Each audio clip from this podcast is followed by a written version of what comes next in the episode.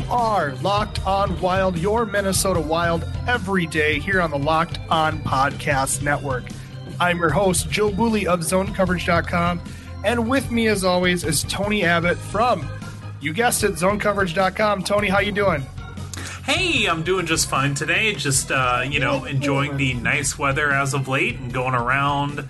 Uh, still, uh, still doing the walking, which I think is real nice. Uh, and yeah, just uh, just uh, working on stuff with uh, with zone coverage too.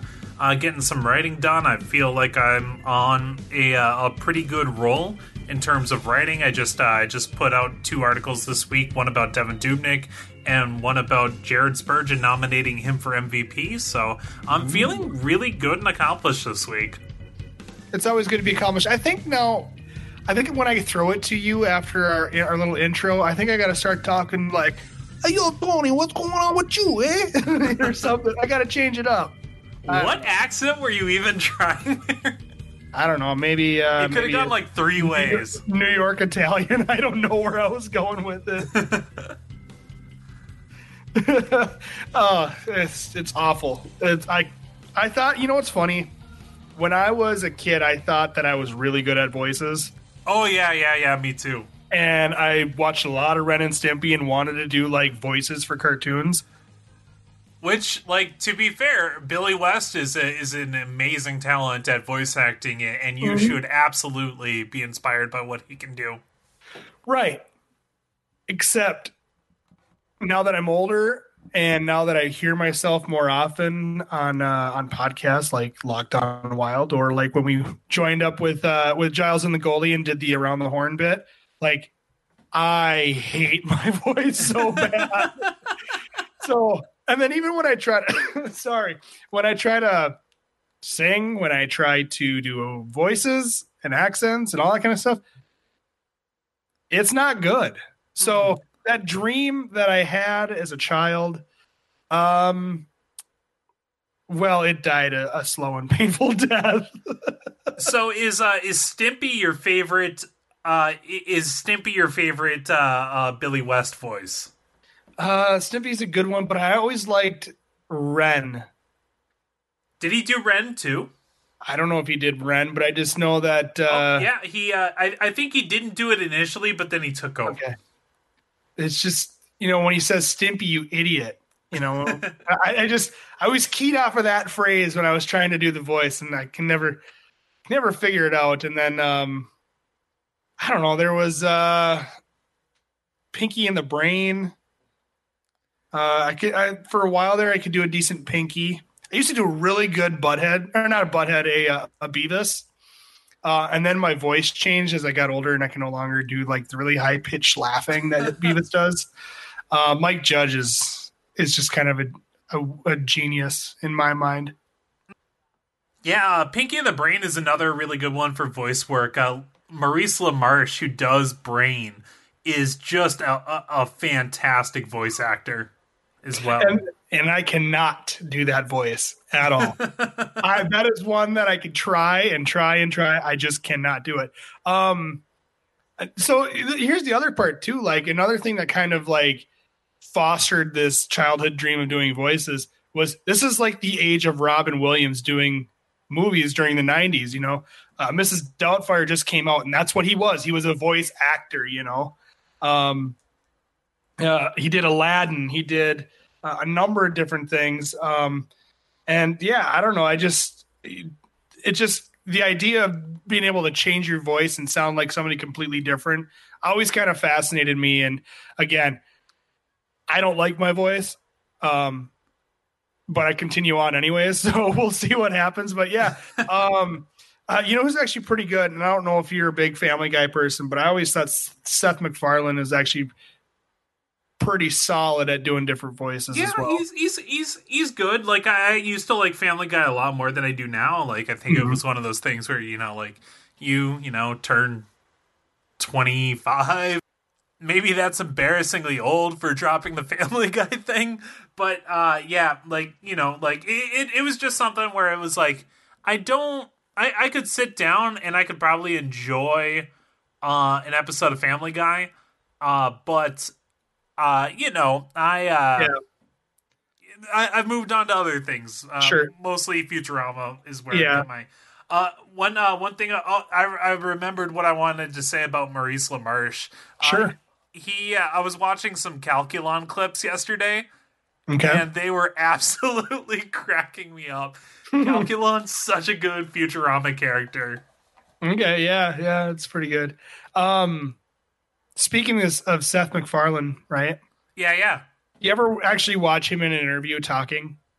yeah. I've seen it. I've seen him uh, Okay. do like characters and stuff while talking. It's not even just so much the characters.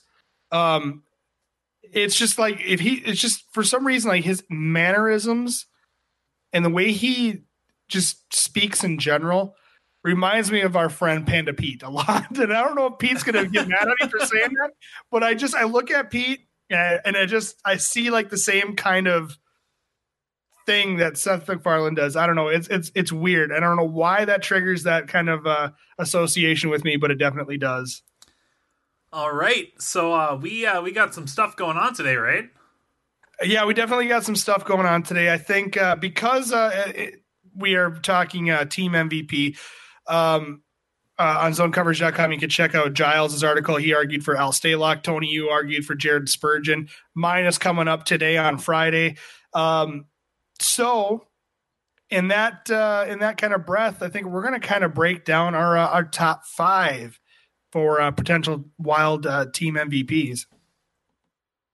So we'll get to those team MVPs right after this. You're listening to Locked On Wild.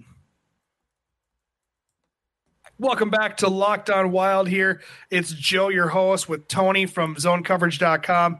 Uh, make sure you check out zonecoverage.com. Again, Tony and Giles both had uh, articles earlier in the week, and then we wrapped up the week with uh, team MVP candidates. So we're going to get that in just a moment, but I got a little bit of house cleaning stuff going on here, too.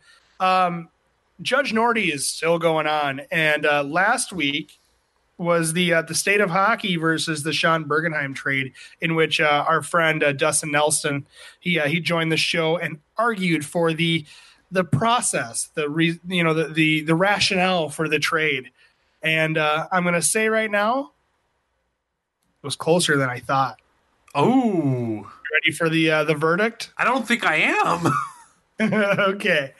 The verdict is the people find the defendant guilty. yes. So uh, the state of hockey wins the case 56 to 44%. the Sean Bergenheim trade is being sentenced to the electric chair.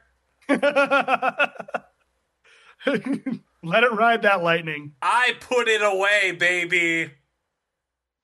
Tony, Yes. team MVP. Uh, I got two little words for you. Jared, uh, mother hecking waffles Spurgeon, baby. Pew pew pew pew pew. So I, I wrote an article on ZoneCoverage.com nominating uh, my, That's pick, nominating my pick for the Minnesota Wild MVP. I picked Jared Spurgeon for a bunch of reasons, but I think the one that it comes down to is that I believe that Jared Spurgeon has basically no weaknesses and has done fantastically in just about every aspect of the game. He was a fantastic power play guy. He was a uh, fantastic in the offensive zone. Um, Despite you know like having to cover, I think a little more defensively on the defensive end of the ice uh, for uh, for Ryan Suter's uh, you know uh, d- defense slipping a little bit. Not necessarily his fault, just you know product of getting older, and then at the same time with uh, with his uh, with his ankle injury for two years ago. Uh, I don't know if anyone thought that he would be able to come back 100% of the way from that, and I, I, I think you would have a hard time arguing he did. Um, and I think that Spurgeon had to kind of pick up a lot of that slack, and I think he still had a fantastic year despite having to do that. No, he absolutely had a stellar year. And uh, the way you laid it out on zonecoverage.com absolutely spoke. Uh, you know, it was like music to my ears. And uh, I absolutely appreciated what you wrote too, because, you know, he is kind of that underrated guy that uh, I remember when he signed the big contract prior to the season. people were kind of like, well, they're they're signing him to a big contract for basically a middle, you know, a, a middle pairing kind of player, and it's like, no, you have no idea how really good this player is. Like, yes, he might be playing on the second pairing right now because this was, you know, kind of the way uh, it ended last year. Mm-hmm. Um, he's certainly not a middle pairing player. He is a top line defenseman through and through, but has that flexibility to play down. And what he does is he makes other defensemen better. And I think that uh, another thing that you get when you are, you know, get uh, another thing that you get with Jared Spurgeon, right, is the consistency. Like you know that he's going to be a top pairing defenseman every single year. In fact, that consistency is so strong that Jared Spurgeon over the last five years in total, right? He yep. is third among all defensemen in the NHL in wins uh, in wins above replacement. Yeah, I, that's it's it's insanity. I wrote an article at the time he signed the deal about how uh, it was definitely well deserved uh, for what he's done in here in Minnesota and throughout his career. And um, he might be little, and he might be those two little words that you were talking about, but uh, definitely deserving of uh, team MVP recognition. Oh, for sure. So uh, let's uh, let's let's get some spoilers going, Joe. Who do you have for tomorrow? Well, this will be coming out on a Friday, so I encourage people to go click on the article, check it out. But I said it's Kevin Fiala. Ooh, that is. I think that is a good choice. Uh, Just a good sure. choice. Uh, you know, like Kevin Fiala had a fantastic year. Look, you are not going to hear me say a bad word about Kevin Fiala. no, You're just I, not. It's not going to happen. Uh, I, on I this show that, in this economy, come on. I, I think that uh, he's fantastic. He led the team in points. I, I think that uh, I think that that is like alone. That's a that's a pretty big accomplishment. You know, especially since you know he didn't play more than 15 minutes a night mm-hmm. until like the end, where he started. You know uh, logging those big minutes down the stretch. And, and, by the way, down the stretch, oh my God, like you, you can't really make an argument that anybody but Kevin Fiala was carrying that team. Absolutely. Uh, just a quick stat, and I'm going to spoil my article a little bit, but from February 10th to the time of the shutdown, uh, February 10th, mind you, was the Jason Zucker trade. And then, you know, five days later was the Boudreau firing, right? Yeah. Fiala improved his production and he had a 4.55 points per 60. Uh, that's just uh, that's just wild to me. Yeah. Like, that's that's that's absolutely insane. It's absolutely insane. And when a team that uh, you know, when Bill Guerin is basically making these moves and he's still saying like, "Hey, we're going to make a push for the playoffs," Fiala seems like the only player that absolutely took that to heart, and he put this team on his back and uh, single-handedly carried the team towards a uh, you know one po- just one point shy of a playoff berth. Obviously, we'll never really know if the Wild are going to make the postseason. If uh, even if they do resume it, probably there's a chance that that we we don't get a full um, a finish to the actual regular season portion. But um, so we may never actually know what what he could have done in that time span, but. Uh, what he was doing was absolutely absurd. And I'm going to tell you right now, back in October, this team could pay people to watch, couldn't pay people to watch this team. And by the end of the season, right before the pause, all you were hearing about was Kevin Fiala, whether it was the national media, whether it was uh, at the water cooler at work, or you and I talking about him on this podcast. I'll do you one better in terms of stats, right? Uh, so I, I, just crunched the numbers a little bit, and from February fourth on, like you said, uh, mm-hmm. he, he really started stepping up in in terms of like taking that uh, that load from Jason Zucker, right? Uh, mm-hmm. He shot over four times a game, four point three three times a game. So like, yeah, just just not only not only you know scoring goals uh, like crazy, which you know you can't always count on, right? That kind of that kind of uh, comes and goes, even with uh, even with the best scores. Like Ovechkin gets cold and hot sometimes, you know. Um, yeah, he just gets hot hot more because he's Ovechkin. yeah. um, but like uh, Kevin Fiala just absolutely got that shot volume, and and that I think was as exciting to see as anything else. Yeah, so definitely check that out coming out today, Friday on zonecoverage.com. And then check out the rest of them too. I mean, my article is obviously going to be, proof positive that Kevin Fiala is the MVP, but you know, go check out the other guys and see what their arguments are too. Anyways, we're going to get through uh, our second through five rankings here, but we're going to take a short pause and then we'll get right back to it. You're listening to Locked On Wild. Welcome back to the show. It's Joe and Tony here, running through your Minnesota Wild team MVPs. Uh, Tony, you picked Jared Spurgeon for your number one. You have your article, you have your case made on zonecoverage.com. I came up with, and the no brainer was Kevin Fiala, and I have my article on zonecoverage.com. Check out zonecoverage.com for the rest of the offseason or whenever the season decides to restart and into the next season because you've got uh, myself, Tony, and uh, Giles Farrell from Giles and the goalie, who are uh, uh, running the wild ship, covering that wild beat on zonecoverage.com. And uh, we're really excited to bring daily Minnesota Wild content. All right, Tony, we're going to go through uh, your your two through five rankings for team MVP. So let, I'm going to give it right back to you here. Who do you have for your number two? It's Kevin Fiala for everything that we said, and maybe okay. even a little bit more than that. And it's real close for me. How about your number two?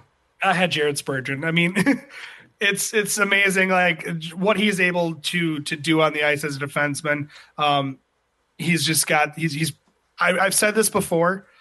He is one of the best, if not the best, two way defenseman that this team has. Yeah. Uh, so uh, the the one and two spots, I, I, don't think there's really any suspense in that. Uh, uh, and, and not for me. Uh, okay. Not, not, not for me. Like I, I read Giles' article on Stalock, and uh, spoiler, I, I don't think I have him in my top five. Um, Ooh, but I okay. think that he brought up a real good point that uh, he kind of stepped up and provided stability at uh, at two different points, which kind of saved the Wild season. And mm-hmm. I, I think that's a compelling argument. I don't know if I'd go there, but I think like and uh, and I'm just saying that because you know I left him off my personal top five. Um, okay. But I think it's a compelling argument. All right, so who do you have at number three then? Ooh, so number three was real tough for me. It was real close, uh, and I, I think you just kind of got to flip a coin. And I'll say Jonas Brodin. Ooh, wow, we're on the same page here. We are okay, cool. Yeah, uh, So I had uh, I had Brodin at three. Uh, my thing was that uh, Brodin had an amazing first uh, part of the season. He kind of tailed off a little bit at the end, but I think that uh, that in a lot of cases, you know, if you were playing with Jonas Brodin, you were going to do all right because Brodin is not only so good defensively, and, and he, mm-hmm. I think, rated as the second best defender in the NHL, mm-hmm. which you know, but that's the stuff we always, you know, know about Jonas Brodin. I think that he kind of stepped up this year in terms of the transition game and making uh, sure. cleaner breakouts and, and and zone entries. And I think jumping into the play a little more. I think he was a little more active in transition on the offensive end. And then I I, I can't ignore that uh, that Matt Dumba you know, had his struggles this year, but he was at his best when he was playing by Jonas Brodin, I think, for the most part. And then uh, Carson Soucy as well, when Carson Soucy needed to step into the top four. I think Brodin provided a lot of stability and let uh, Carson Soucy mm-hmm. uh, flourish. So that was uh, that was my choice. Well, you took my Carson Soucy take pretty much right out of my mouth. So sorry about that. no, you're fine. You're, you're, you're making the argument, but uh, you're absolutely you, I'll right. let you go number four then. I'll, yeah, I'll, in case okay. it's the same. I do want to top uh, finish up with Brodin though. His his offensive numbers are pretty much the same, and I know plus minus isn't a whole lot, but this team's uh, goaltending was shaky at best and needed to be stabilized in a in a bad bad way. Uh, and he leads the team in plus minus, or not. No, it's Carson Soucy with a 16, but uh, but Jonas Brodin with a with a 15 with uh, playing um, 21 minutes or so per game. I mean, he logs a lot of minutes. He logs a lot of defensive deployment.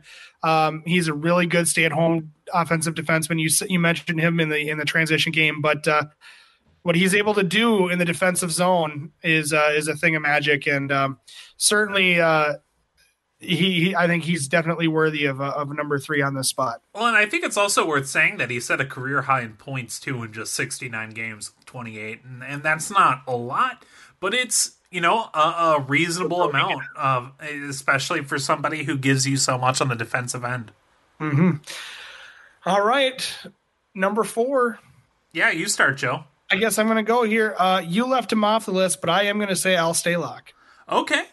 Yeah, and, and, you know Giles brought up a lot of the points on his Wednesday article, but the big thing was is this team was floundering big time, and I'm still not sold on Alex Stalock, and I don't believe that um he's going to be like the guy for the future that you can just sl- slot in there because he there's a lot of wild card to his game. There's a lot going on during the game that you're just you're not always confident in him, but what he did is he stabilized it enough. And because because Bill Guerin wasn't making a move for a goaltender, at least I don't think he was going to make a move for a goaltender this year, whether it mm. was bad or it was it was good or what they got, you know. And so I think it stabilized it enough to get them back into a point where they're at least into playoff birth contention. Now, again, we we might not ever find out if they're ever if they could have gotten there, but I do think that he did a respectable enough of a job that uh, we've seen this team when they get when they get league average goaltending, they usually play play, uh, play pretty damn well. So that's why I have Al Stalock on this list. All right. So my number four is uh, Joel Eriksson Ek, and I think that that might be a little surprising uh, to uh, to some people, just because you know he hasn't had a uh, he, you know he he, didn't have a lot of points this year. Uh, though he did uh, set his career high. He almost uh, he got close to doubling his career high. Uh, he had 29 points, and Mm-hmm. you know probably would have had more if the uh, season were you know going to continue, and, and you just needed three more to double his career high. Uh, and I, I think that Bruce trusted him in a lot of uh, of big situations, like in in uh, you know uh, against top lines and stuff like that. Joel Eriksson Ek went Mhm. out, and I think that uh, he made a really good impact on, on defense. Yep. Um, I think that uh, that you know, uh, it, it seemed like whenever he was on the ice, Minnesota was scoring too. It wasn't always him participating in the scoring, but Minnesota also scored at a, a pretty good rate with him out. It can he repeat that? I, I, I hope he can. You know, maybe he can't. Um, we'll we'll see. I, I think I think this next year is going to be a, a make or break year, kind of for Yeah. seeing what Joel Eriksson Ek can do. But if he's nothing more than what he was last year, I, I think that uh, that was really good. Like a really good, solid defensive third line center. Like you Abs- need those. Yeah, absolutely you do. And you, you mentioned that he he basically what you saw here this season was Joel Eriksson Ek step into that Mikko Koivu role because Koivu probably didn't have a he did not have a very solid year uh, either in the faceoff dot or really I think Oh, he's not in your top five. he Mikko Koivu Yeah.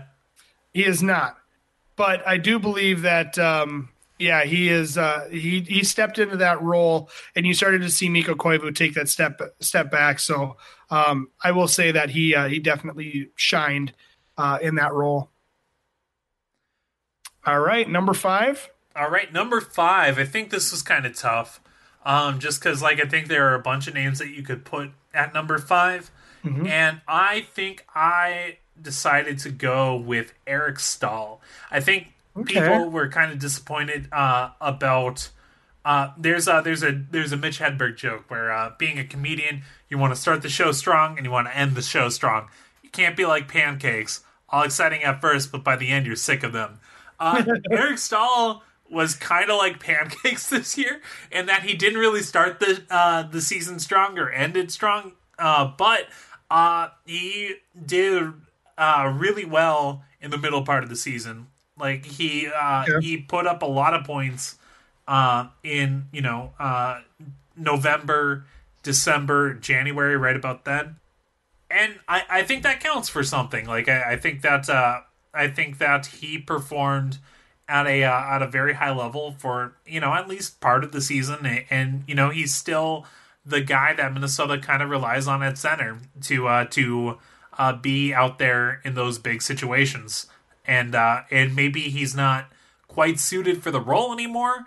Uh, but you know, like he was what Minnesota had, and I think that he answered the bell reasonably well. Uh, he scored his 1,000th point this year too. So I mean, he's had a, a, really solid career. Yeah, Eric Staal, um, uh, not a bad pick here at number five, and uh, being the the Wild's de facto top line center, I think that uh, you're right.